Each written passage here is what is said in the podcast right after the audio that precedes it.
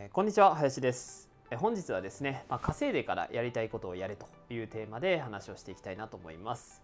えー、僕もですね、まあ、いろんな相談を受ける中で、まあ、例えばですけどね、えー、まあ、服が非常に好きでですね、まあ、アパレルみたいなですね仕事で、えー、自分で何かをやっていきたいっていうふうに思っている方とかもですねご相談いただいたケースなんかもあるんですけども、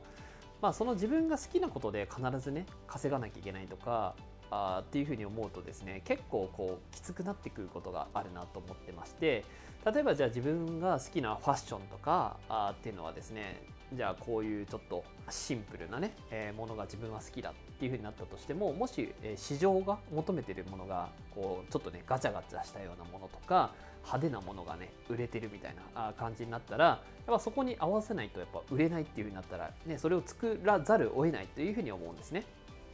そうでそうなってくると本当にね自分が作りたかったものとその市場が求めてるものが違ったらそれで稼がなきゃいけないっていうふうになったらまあやらざるを得ないかなっていうふうに思うんですよね。うん、でもそういうふうにしてしまうとなんか本来ね自分がやりたかったことと違うんじゃないかなっていうふうに思って、まあ、結構そこでねこ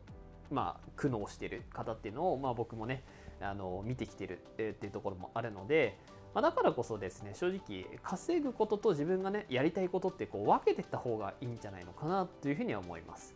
で自分自身がまず稼ぐポイントっていうのは稼ぎやすいものでしっかり稼いでいくと。でそれで生活に必要なものとか自分が得たい、えー、費用っていうのはそちらで稼いでおいてまあ、る種好きなことっていうのは本当に徹底的に好きな状況でやれるようにしていくっていうことができれば例えば今の、えー、アパレルとかファッションの例で言えば自分が本当にね作りたいって思うようなファッションとかにこだわっていけると思うんですね。でそれが売れたらラッキーぐらいの、えー、形でやれれば多分ね自分が追求したものにいけると思うんですけどそれで稼がないといけないそれで生きなきゃいけないってなったら、まあ、相当こうえー、まあ、難しいというかですねこうしんどい形になっちゃうのかなと思うので本当に好きなことをやりたいって思うのであればまずね稼ぐっていうことは別口でねしっかり稼ぎやすいものでしっかり稼いでいく、えー、それをやってから好きなことをやった方が結果ね自分があやりたいことがねできるようになってくるんじゃないかなというふうに思いますので、えー、まあ、ぜひねその辺は順番的にはねそういうことを意識された方がいいんじゃないかな現実的なんじゃないかなっ